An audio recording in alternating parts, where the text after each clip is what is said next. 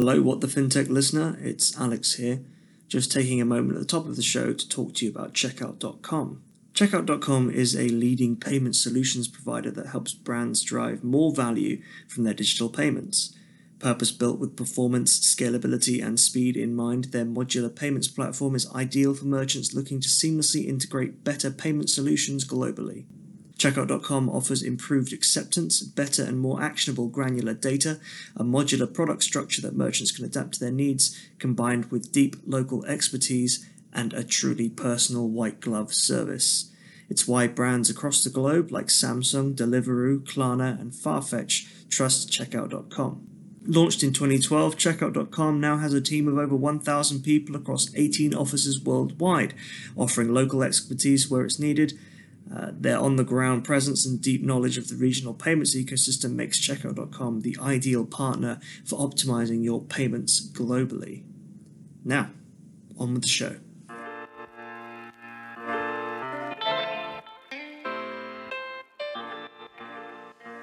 Hello, and welcome to What the FinTech, the podcast from the team behind FinTech Futures and the Banking Technology magazine. I'm Alex Hamilton, Deputy Editor at FinTech Futures, and joining me for this episode is Bradley Riss, Chief Commercial Officer at Checkout.com. Welcome to the show, Bradley. Hi, thanks for having me. It's great to have you on. Uh, this week's episode, we're going to be talking about data and payments. It's all about data to remember. We're going to chat about the reasons why data can really impact a firm's payment strategy, how to capture and utilize it, and what innovations are going to shape the future of the sector. But first, as always, is our news in numbers segment. Uh, this is where we've gone out and found some news stories with interesting numbers in them to chat about.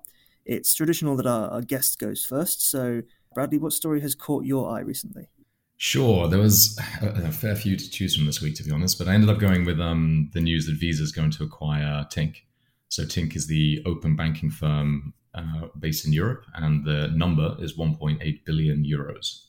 Yeah, it's a big number, especially uh, not quite as big as the the Visa Plaid deal, which obviously got uh, nixed in the end due to uh, regulatory concerns. But Tink is a large open banking player in its own right, partnered with 3,400 banks thereabouts and financial institutions, claims to have millions of customers across Europe. Tink's one of those companies that uh, is increasing competition and choice. Visa says the deal it would encourage open banking think the the price tag is pretty big. I think it's somewhere along the lines of 160% or 165% premium on Tink's uh, valuation from last December, this last funding round.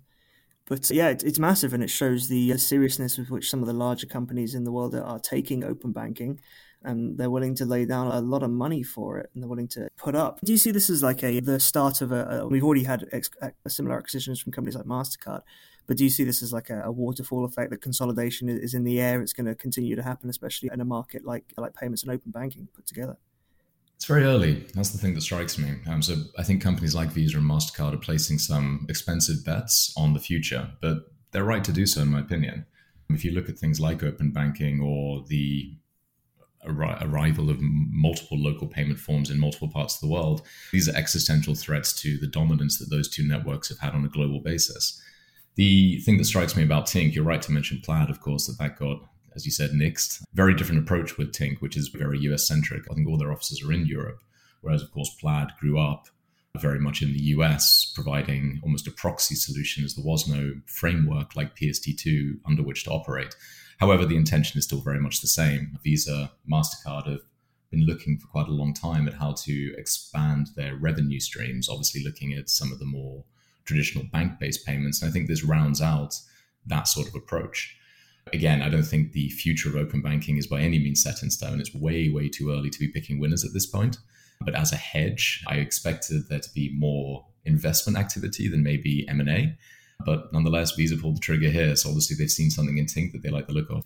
Yeah, it's interesting that you mentioned the pulling of triggers. Is this something we can expect to see a lot more of in the future? Is it a case of who blinks first here and we're going to see a lot more activity in the near future? Well, you mentioned obviously similar acquisitions. When Visa buys a company, often MasterCard buys a similar one or vice versa. Again, looking at my crystal ball, it's hard to say, but could these young open banking specialized companies in Europe forge their own path? I, I think they could, and I think there's precedent for that as well. But really, for me, this is an evolution of buying preferences in Europe. For a long time in the Netherlands, iDEAL is a very known payment method, but there's a network of banks that sit behind it, uh, known as the Currence network. This is really a step forward of that evolution. So you know that the customer interest is there. Obviously, what we haven't seen so far really is the transaction levels that would mean that adoption has now been almost set in stone. But I think you have to look beyond Europe. Visa, MasterCard, of course, very global by nature and have global aspirations. In their world, they want as many people holding their branded cards as possible. So, inevitably, of course, they look to the fastest growing populations, the fastest growing middle classes, and very often those are not in the Northern Hemisphere nowadays. So, I think that the big challenge in this sector as we move forward will be true interoperability. We'll probably touch on some of these subjects as we move on, but you know, open banking is not a new initiative. It's been very successfully rolled out in markets like India under UPI. If you look at initiatives in Australia, the uh, new payments platform, Pix in Brazil on a peer to peer basis could be compared. There's lots of networks that exist. So while you can build solutions for a specific market, I think what increasingly the, the holy grail, the silver bullet will be is providing a true network of open banking solutions on a globalized basis. And so I think the company that can crack that nugget is really going to be onto a winner. Excellent. I, I think uh, the, the thing that sort of stands out to me here is that there are a lot of reports out there in the news story that, that uh, for this news that mention how regulators, especially in Europe, have been trying to encourage more competition with open banking, and yet it's we find open banking firms being snapped up and consolidated by large players. Sometimes it seems the irony can be a little bit delicious. I, I assume. Yeah, you're right. Obviously, antitrust kind of kicked in the US with Plaid. Will European regulators look at this? Uh, I don't. I do not know. What I do know is that the adoption of Plaid in the US was, I would argue, substantially ahead on a per capita basis, where someone like Tink or any other open banking provider in Europe is. So maybe that's one of the reasons why Visa thought you better move in before anyone does get to true scale, because obviously then you avoid additional scrutiny. That's absolutely me second guessing here, by no means a confirmed view. But again, this is nature of the beast. I think if you look at any organization, almost any industry outside of fintech too, there is this there's maybe learning from the past. There's historically been a very myopic focus from many organizations being too much within what they consider to be their core. If Visa views itself as a card network, then yes, it wouldn't buy Tink. But if it viewed itself as a, an entity to help customers better transact with merchant partners, then of course Tink falls directly within their remit. So, yeah, there is an argument there that maybe are you stifling innovation and competition if you allow these transactions to go ahead? But equally, a lot of people create these businesses, and at some point, there is that consolidation. And during consolidation, you have mergers, you have acquisitions. But as I said, I do think there's room for a company to run independently here. At the end of the day, it's so early in that race to try and pick a winner at this point is um, optimistic, I think, in best. While still talking about regulators, we'll move on to my uh, news and numbers for this week, which is the number is 21%, and that is the increase in the number of adults in the UK who are owning crypto assets. This figure is from the Financial Conduct Authority in the UK, and it's up by 1.9 million from 2020 bred probably on the back of a lot of uh, sharp rise in prices. Uh, everyone loves to see those big roller coaster like uh, dips and dives and, and rises, and also increased media exposure. And that's our bad. Towards the end of 2020, apparently 78% of adults in the UK have now heard of crypto assets, which is up from 73%. And also the number of users who regard them as a gamble has fallen from 47% to 38%, while a lot of people are, increasing numbers rather, are seeing them as either a complement or an alternative to mainstream investments. Sheldon Mills, the executive director for consumers and competition at the FCA, says it shows the market's growing, investors have benefited as prices have risen, but consumers, as, as you'd expect from a regulator, they say consumers investing in these products should be prepared to lose all of their money. Cryptocurrency's been characteristically volatile this year. It's been a year where as we mentioned, lots of media exposure means that people like myself, and I'm sure you as well, Bradley, have had people lighting up their WhatsApp and Signal and messaging services being like, So tell me about Bitcoin. Should I be buying Bitcoin?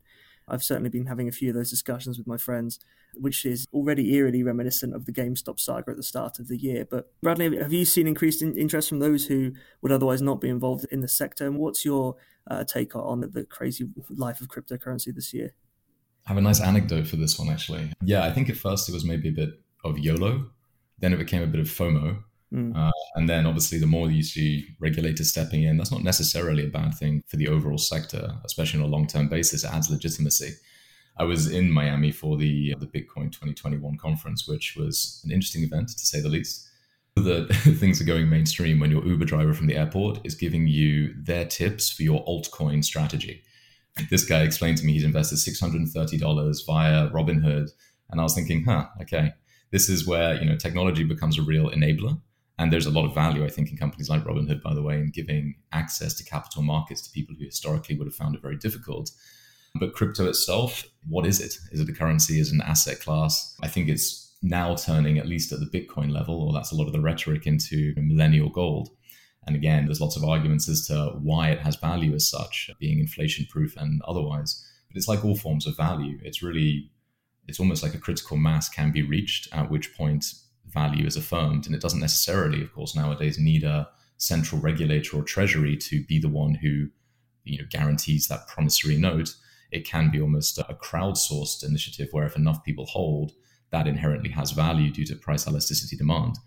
It's hard to say where it will be in five years' time. The volatility has historically always been there, and I don't see a reason why it will reduce to zero anytime soon. But I do think the oscillations of correction will get narrower and narrower on a percentage level as time goes by. And it's not like commodities, gold, or anything else doesn't change in value relative to other assets either. So I see it. I do. I'm I'm a bull if I talk to crypto bears, and I'm a bear if I talk to crypto bulls. So I hope that I'm somewhere of a centrist on this.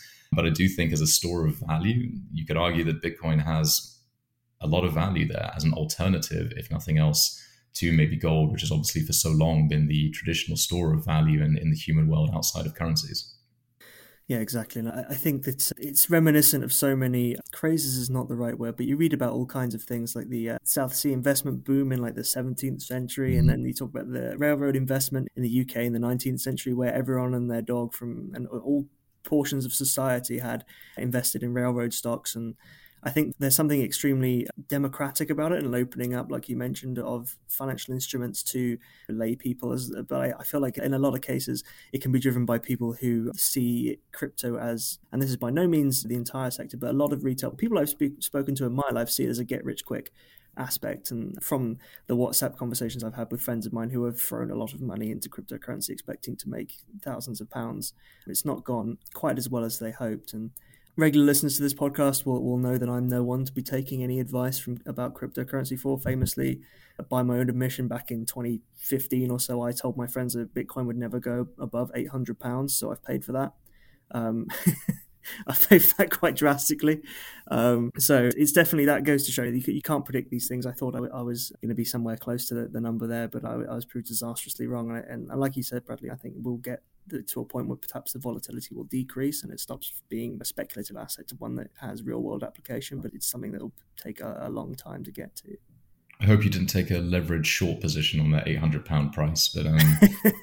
absolutely not. I was saying it back then. I was saying it was too much for me to buy Bitcoin, so I definitely hit the band. I was following the bandwagon and shaking my fist at it like an old man yells at cloud sort of situation, and I, I, I paid for that. I try not to. I try not to let it keep me up at night though.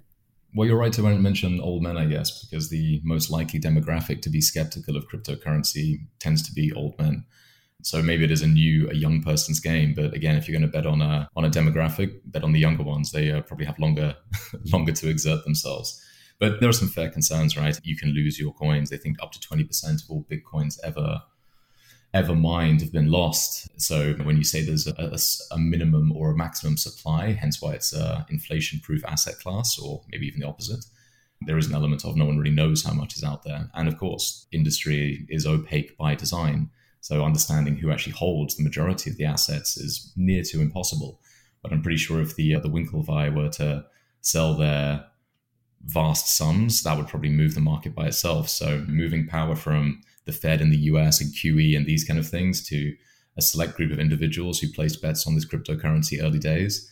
Maybe we're just moving the problem left pocket, right pocket. But I don't know. I think alternatives are good for investors in, in the large part. So if I was asked to lean to one side, I would say store of value. I think we're pretty close to firmly ticking that box when it comes down to at least Bitcoin uh, and arguably Ethereum too. And maybe some of the altcoins can be extended into that in the future.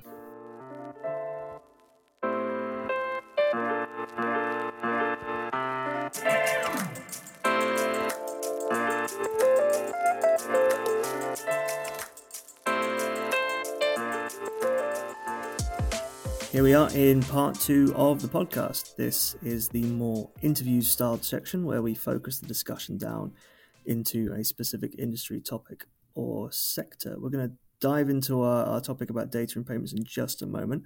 Uh, but first, uh, I'm going to put Bradley on the spot for a second and I'll give him a minute or two to, to give us a rundown on, on checkout.com uh, and a little bit more about himself. So uh, take it away, Bradley. Thanks. Practice my elevator pitch. so, yeah, having been waxing lyrical about a whole bunch of topics I have an interest in, but I'm no means an expert in, having been involved in payments for the last 12, 13 years, lucky enough to work with many of the world's largest merchants, and having been based in Singapore, London, and San Francisco across that time, I guess this is an area where I feel pretty confident now. If you look at what checkout.com is doing, to be honest, it actually aligns very much to my personal experience, which is trying to help the largest merchants in the world reach their customers wherever they are around the world. So the premise is that once a connection to checkout is built, you have access to all of the relevant local payment methods and, of course, core payment methods your customers will want to pay you with. And then, of course, there's a whole suite of services that complement that. So I wouldn't call them necessarily ancillary. They are definitely stand alone in their own right and can be accessed as such.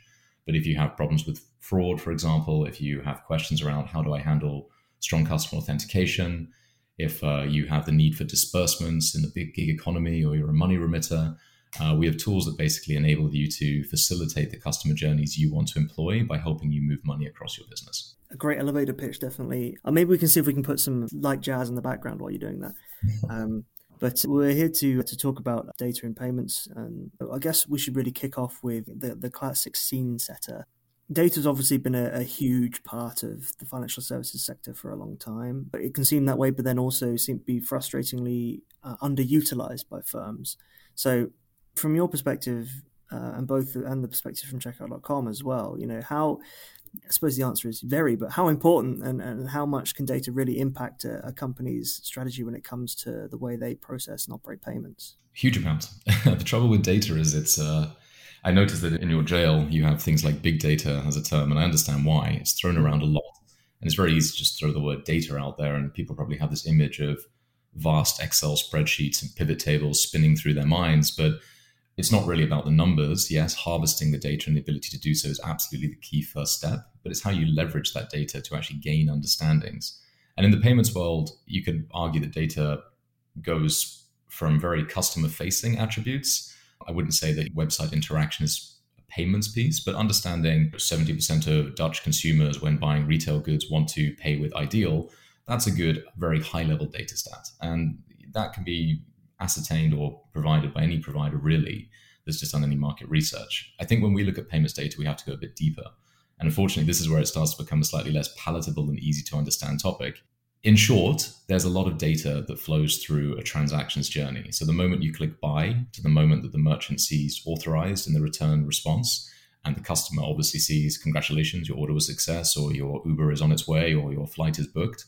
There's a lot of things that happen, and a lot of data is flowing both from the merchant side all the way through the value chain that exists in payments and back again. It breaks down into two core areas. Firstly, it's around authorization. So if I can get a deep understanding of why a transaction fails or why it's successful, then I can probably do things that would enable that transaction to have the highest likelihood of being authorized. Not necessarily for that specific customer, but looking at it from a broader data set perspective, trying to identify similar attributes of a transaction and making sure that, for example, they're routed in the correct way to ensure that the issuing bank who has given that customer their card has the highest likelihood of giving the authorization back. So allowing good customers to make good purchases. And then the other side of it is really around fraud. So really two sides of very much the same coin. If I have a really deep understanding around the transaction, the data, the customer, and this could be looking at some of the metadata as opposed to payments data specifically, you can start to build a pretty good picture of what is this? Is this a customer? Is this someone who's new to my website but legitimate? They came through a banner ad and now they're taking X number of keystrokes to get through the page and the profile of the transaction tells me that it looks safe, or is it a botnet running a whole bunch of stolen cards? And obviously, there's a sliding scale somewhere in between there where you want to maximize authorization rates and minimize fraud. And that's really what payments data is about. If you can harvest all of the data available and correctly leverage it, then you are able to drive incremental sales by increasing your auth rates. And sometimes that's not, you know, 10 basis points, it can be more than percentage points If you're someone selling $100 million online annually, 2% increase in auth rates is a tangible seven figure difference. And on the flip side, of course, reducing your exposure to fraud, both the damage that does to your brand, the experience, and of course the raw cost associated to. From from what you just said there, there are so many different aspects to it. Do you find that merchants in particular, it could be size agnostic, but I imagine these hundred million uh, companies are, are, aware of the, the ways they can utilize data. Do you, do you find that companies are, are a little bit surprised by um, how just how useful data can be to, to better optimize their business in, in total? There's huge information asymmetries in the payments world. Like if you ask the average person on the street what happens when they make a purchase, they are very unlikely to know any part of the value chain that exists. But scarily, if you ask the majority of merchants in the world, they won't either. When you get to the top end of the industry, it's telling that I say 12, 13 years in payments myself. When I first got into the industry, the CFO was the one who made the decisions on behalf of their business very much in isolation. It was a cost factor. It cost this much. Great. Okay. Well, that's in this column on my balance sheet. As it evolved as an industry, people realized that really what you're doing, if you think about card processing, I'm taking 16 digits, a CVV, and an expiry date, and I'm taking it from your site through the value chain that exists, that I'll explain a bit more about in a second, all the way back down and trying to get that done as efficiently as possible. That's pure technology. The money movement aspect of it is, of course, key, but it really follows that first technological play, which is a series of API calls that exists. So, again, if you're looking at the top merchants now, they all have payments teams. The payments team is almost its own division. It doesn't really normally have direct reporting lines to the CTO, the CFO.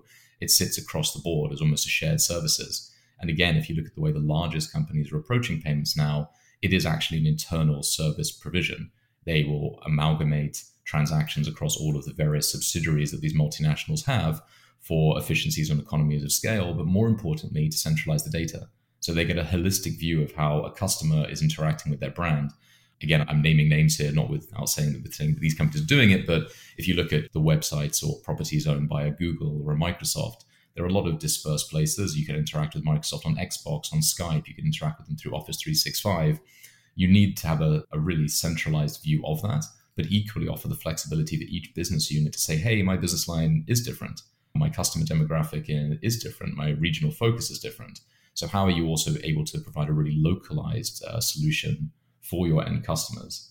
So, the data piece is almost secondary to that. The first step on the journey is people understanding that, hey, if you go to China, UnionPay, WeChat Pay, Alipay are the prevalent payment methods. The next step from there is to understand okay, but if I try to route this way or route that way, how does that affect my overall conversion rates? And I think the top companies in the world recognize that it's a competitive differentiator. I use that that one to two percent, but I don't use that lightly. That's a fair kind of figure to say that you can definitely correctly leveraging data move your authorization rates that much. Now, 2% for an SME who's just getting started, it's still meaningful, but obviously much less than if you're an Amazon, and that probably translates into multiple billions of dollars. So there's definitely a, a juncture where you go through where internalizing, and building this expertise in house makes sense. But for the majority of smaller merchants, it probably doesn't.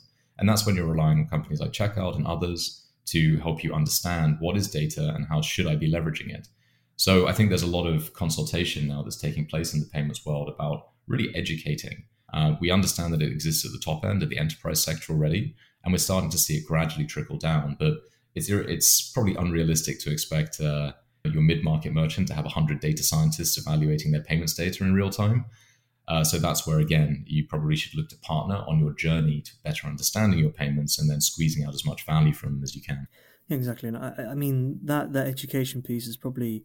It, it, like you said, it, it varies from company to company. Is it the same when it comes to something like if we talk about other challenges and roadblocks can get in the way of firms essentially trying to innovate and better understand their business through technology. Is there a technological debt aspect here in, in both? Like you mentioned, some merchants not really understanding the technological aspect of what happens when a customer taps a card or enters their details on a portal, versus also large institutions or merchants who have to deal with a lot of te- technology in terms of shipping and payments from all over the world. Is it an issue trying to marry uh, a smooth experience you want to use, uh, you want to give your customers when they make payments by understanding their data and also the sometimes spaghetti like systems that can be in place after the, a legacy of a company going from small to very large. I'm going to I'm going to touch on the spaghetti systems, I think, because that's really a good cornerstone to, to understand the data story that comes after it. As I mentioned a couple of times, there's a payments value chain, uh, and what I mean by that, and I've tried to explain this using various utensils and other things before on kitchen tables, which has limited success. But maybe try and imagine this in your mind that you're on the last website you bought from, or Uber Eats, or whoever, and you click order, buy now, book. Uh, at that point, something happens, right? You, in almost real time, probably a few seconds, see your order is on its way or your driver is ready or whatever it may be. What's actually happening in the background is that under the traditional flow, your merchant's website is connecting into a gateway. A gateway's purpose is to really aggregate volume and be a technical connect- connector to the networks and the platforms that sit behind them. And of those platforms, there's a fraud platform normally, which is tends to be a different company. There's an acquiring bank. They're the ones who take on all the credit risk responsibility. So they take a lot of the financial risk. If an airline goes out of business and all those tickets need to be refunded, the acquiring bank takes that liability. And then there's a, what's known typically as a processing platform. And a processing platform interfaces specifically with Visa and MasterCard's networks on one side. And on the other side, the gateway, which kind of started off the whole transaction. Thereafter, the networks integrate with the issuing bank who gave you your card. And that flow works both left to right and right to left. So if you're imagining this, uh, the transactions journey, it goes merchant to gateway, gateway to fraud platform to gateway to acquirer, who's licensed to processing platform normally, to the networks, to the issuing bank, and then you can just say that again in reverse. In total, it's it's either 12 or 14 API calls typically. So there's a lot of hops that's taking place there. And now to link that into the data piece, the trouble is in that journey, a lot of those companies, well, there's a good chance that one of them is 30, 40 years old. So the ability for their platform to even be able to collect the data is limited. But invariably, each actor cares most about the data that's relevant to them in the chain. And to minimize the lines of code effectively that are required, they pass on the data they believe is relevant from their section to the upstream or downstream platform. What you have is basically a lot of dilution. It doesn't mean that any one of those individual companies is bad, but it does mean that they have a very fragmented view of the payments data that exists flowing through that chain in our world, it's a bit different. So we were not the first, but we have collapsed that four party model, the gateway, fraud platform, processor, and acquirer, into a single state solution. It means your transaction does not bounce between data centers hosted around the world. It means that it goes from, as a merchant, their website directly through to Visa MasterCard with no intermediaries. So, yes, that's more direct. Yes, that's faster. Yes, that's more reliable. There's lots of good things there. Yes, it should actually be cheaper as well because there's fewer mouths to feed. But the real value uh, is on the data side. We have a completely holistic view in real time of the data that's happening to that transaction. So, to allude to what I said earlier, if we determine that, hey, that transaction actually could have been successful or we should have sent it this way, we can actually make that decision either in conjunction with our larger merchants. Often they have this capabilities and this expertise in house. Or as you start to go downstream, we can start helping merchants make these decisions proactively. So you're recovering those good orders that would otherwise be lost. They either abandon your car completely or go to a competitor. And then on the other side, as I said, we get a really deep understanding about who that customer is. Are they who they say they are? There's some great things happening in the world around strong customer authentication and various other anti fraud measures. But fundamentally, a merchant needs to make its own view of the safety of a transaction. And that comes down to understanding as much of the data and the customer as you can.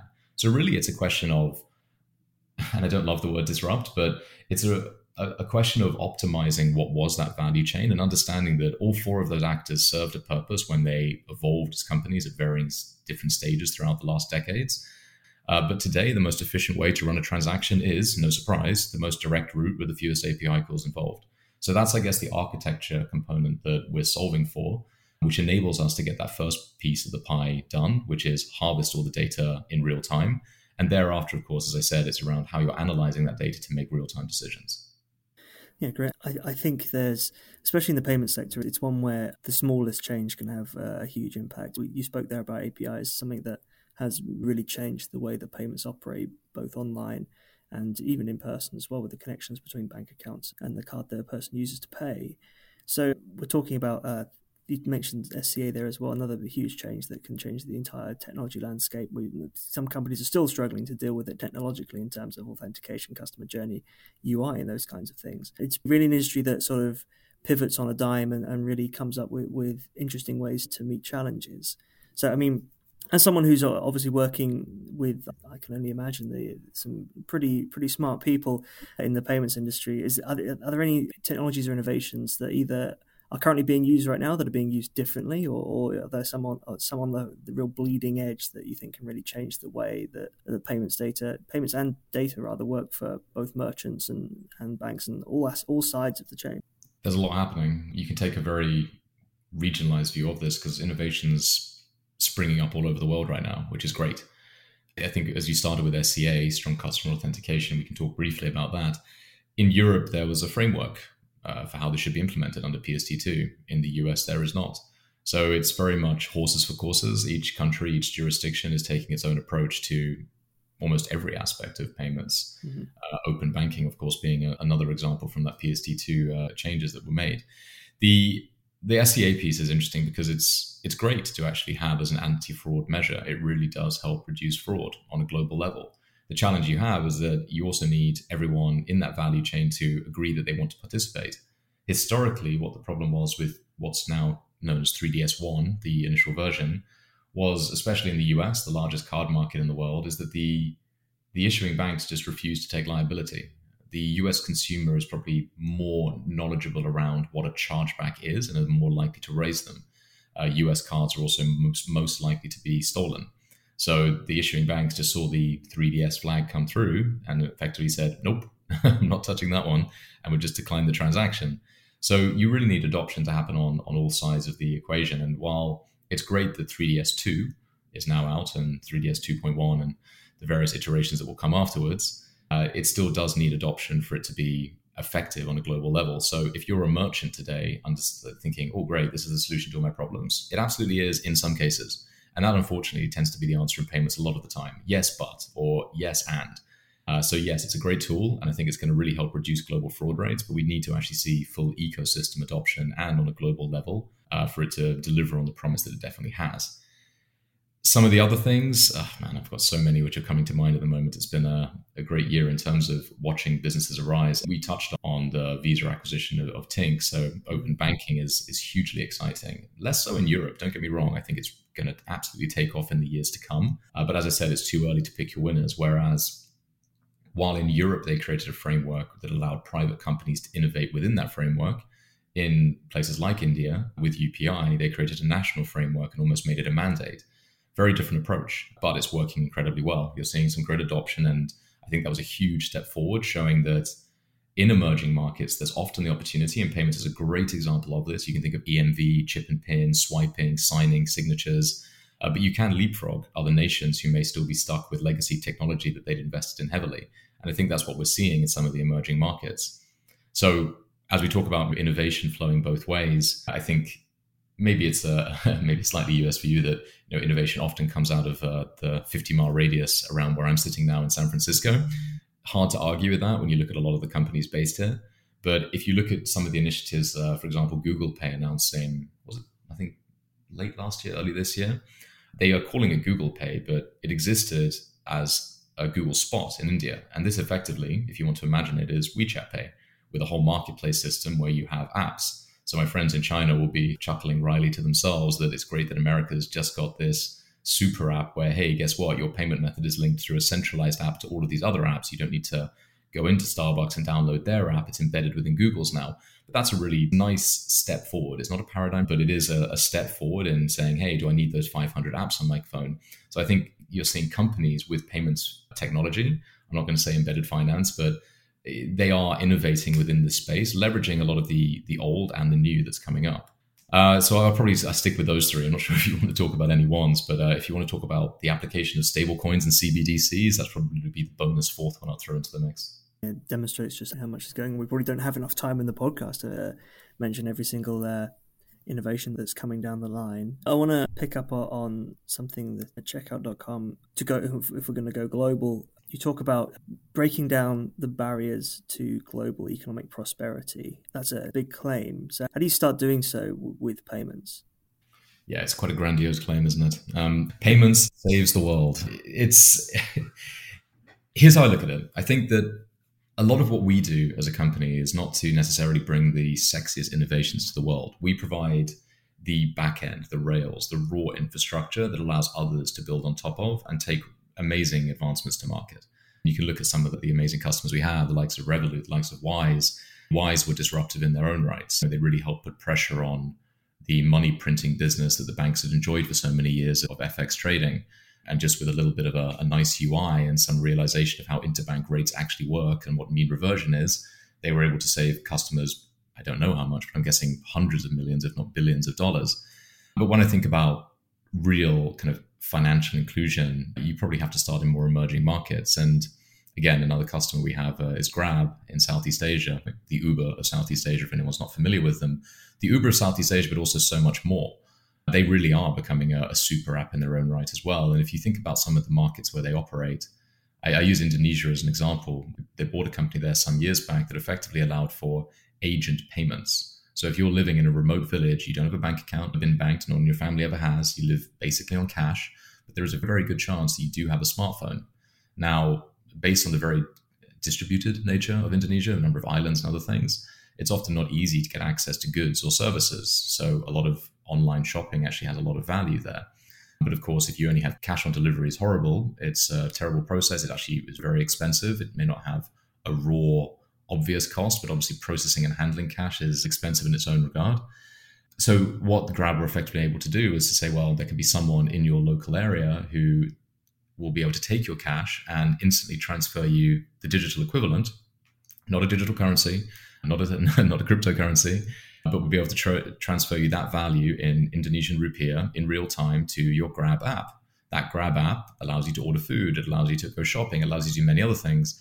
So you think about trying to get more people involved in in systems, in economic systems specifically. And I think payments plays a huge role. It may be, in that case, a very last mile story. It may be a Robinhood story where it's a great service that they're providing in terms of UI, but equally needs to have payment methodologies that are linked to it that enable people to quickly, safely add money to to their account there so they can actually start transacting in capital markets. But again, it transcends in the developed markets, it may be around trust, safety, and that last 20% of consumers who haven't yet started engaging in the online economy and all the benefits that can bring.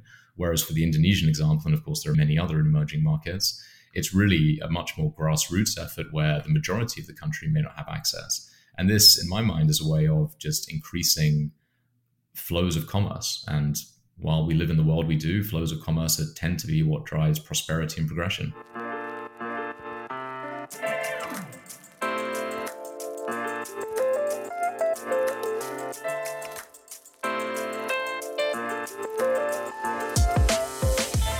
Here we are in part three for everyone's favourite section, the FinTech Jail. Uh, this is where we ask for an industry term, a buzzword, a trend, a topic uh, that our guest has seen or heard enough of, be it on the discourse, online, or at conferences. Uh, we'll then discuss whether it deserves a place in the jail, or if it's already in there, whether it deserves an extended sentence, or indeed should be sprung out and uh, led, left to escape down the highways of uh, the fintech conference circuit. So, Bradley, what buzzword or trendy topic have you brought with you today? So, quick question first: Has anyone actually done a jailbreak yet? no, not yet. Okay, great. I'll be the first. Uh, you may disagree with me, but I was looking through some of the previous words that um, have been committed to jail, and it's funny because a lot of them, before I'd even looked at that list, were ones I thought, "Oh, that's a good candidate."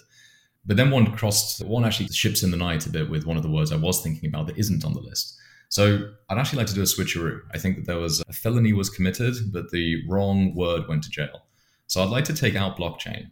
And the reason I'd like to take out blockchain is that I know its inclusion initially was based on the fact that it was pitched as the catch-all to save global financial strife. Um, but I do think that what we're seeing nowadays with blockchain are real applications. If you're looking at anything from DeFi and a lot of the things that are being built in L2, these are real world applications of blockchain technology. Ignore cryptocurrency for a second. You can definitely put that in there to an extent. But blockchain itself, I think, does have relevant stuff, does have value. And I don't think it's a buzzword per se. I think that we're still seeing applications of blockchain, and we're not going to actually have proof of that technology's power for years to come. Uh, you could look at NFTs and other things arising from the overall crypto sector. And I think there's a lot, a lot, long way left to go uh, for the applications of blockchain itself. So I think it's too early for us to commit it to a penitentiary. The replacement word, though, would be cryptocurrency. And the reason I want to put cryptocurrency in there is I feel like that became very buzzy. It's not really a currency. It has never really behaved like a currency. The you know the time it takes to, to register a new block takes a long time. There are some cool networks. Solana's doing some cool things and some others as well, where they are able to increase the transactional throughput. But fundamentally, the way people are interacting with it, your friends who may or may not have made a lot of money, they're probably not viewing it as something that they want to hold on to so they can go buy coffee. They're viewing it as an asset class. And I think if you're looking at mm. the BBC article that was describing the FCA's I guess I wouldn't say crackdown, maybe the FCA's approach to, to crypto in general, they are describing as crypto asset. I think that's a much better replacement. Crypto asset is broader. You could put things like NFTs in there as well, which have a perceived value, like an artwork may. And that, of course, could be an investment asset as well. And just like Bitcoin is millennial gold, I think that it deserves the same sort of classification as an asset class versus a currency. So blockchain out, cryptocurrency in. Wow, that's that's it's like a it's a bingo there, really, isn't it? It's like uh, a, bring out the the kicking boy of conferences across the world right now and bring in the one that everyone that is going to. I don't know if there are any crypto accounts on Twitter following us, but they're probably going to be coming after you after this one. I'm a fan of crypto. Let me just make that clear. Cryptocurrency. I don't like the word. I think we had we had blockchain in there for five years with a review, and it's already been one year, so it's four years. So I guess it is about due time its probation review. I remember when this one was put up there, I thought it feels like it's kicking someone when they're down. And I, am not like a, a, blockchain evangelist, but I feel like I've always felt like there are a lot of applications that can fit into things when it comes to things like supply chain finance and things like that. Simple stuff like uh, even simple stuff like documentation for shipping. Uh, so I, I, I think we have an opportunity here, and it's not just because it's the first one to to spring someone out. At least until I imagine in a few months' time we'll get someone else who wants to put it back in again. um, I think I could agree that that blockchain can go out on. Uh, we'll put an electric tag on its ankle to make sure that it it doesn't go too far. But as for cryptocurrency going in, I can see that I can already see in my mind's eye the the torches being lit and the pitchforks being handed out. But I think on the basis of your explanation there, that you think that the, the term cryptocurrency, as opposed to the, as in as opposed to crypto assets and all, all that, I think you've given a, persuasive enough case there that I think cryptocurrency can go in for at least a couple of years. With again with probation like blockchain, they can pass each other on the way in and out of the prison gates and have a knowing knowing nod to each other. How does that sound? I'll take it. Blockchain out on time served and cryptocurrency in on a short term sentence. Well, that's all we have time for this episode of What the FinTech. Thanks to Bradley for joining me. Before we sign off, though, do you have any socials or websites you want to plug? Yes, uh, be remiss of me not to do so. So, checkout.com, the clue is in the name. That's how you can find us. And if you are a merchant accepting payments online, please do so. You can easily get access to a lot of the tools that we have there. And the best way to know if we can back up what we say is to test us out. So please visit the website for more information about the company.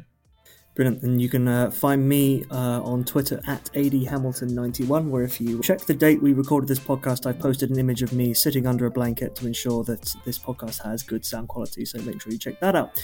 Uh, I can also be found on, on LinkedIn by just searching my name, Alexander Hamilton, and trying to filter out all the Broadway stuff.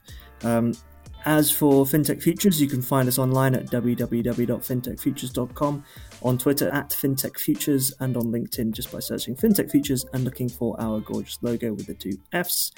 Uh, if you like this podcast and our other episodes, then please feel free to subscribe on Apple Podcasts, Spotify, SoundCloud, or your podcasting service of choice. And we always really appreciate it if you could help other listeners find the podcast by recommending us to a friend or writing a review or something along those lines. Uh, as always, we thank you very much for any and all support. We will see you soon for another episode of What the FinTech. But until then, goodbye.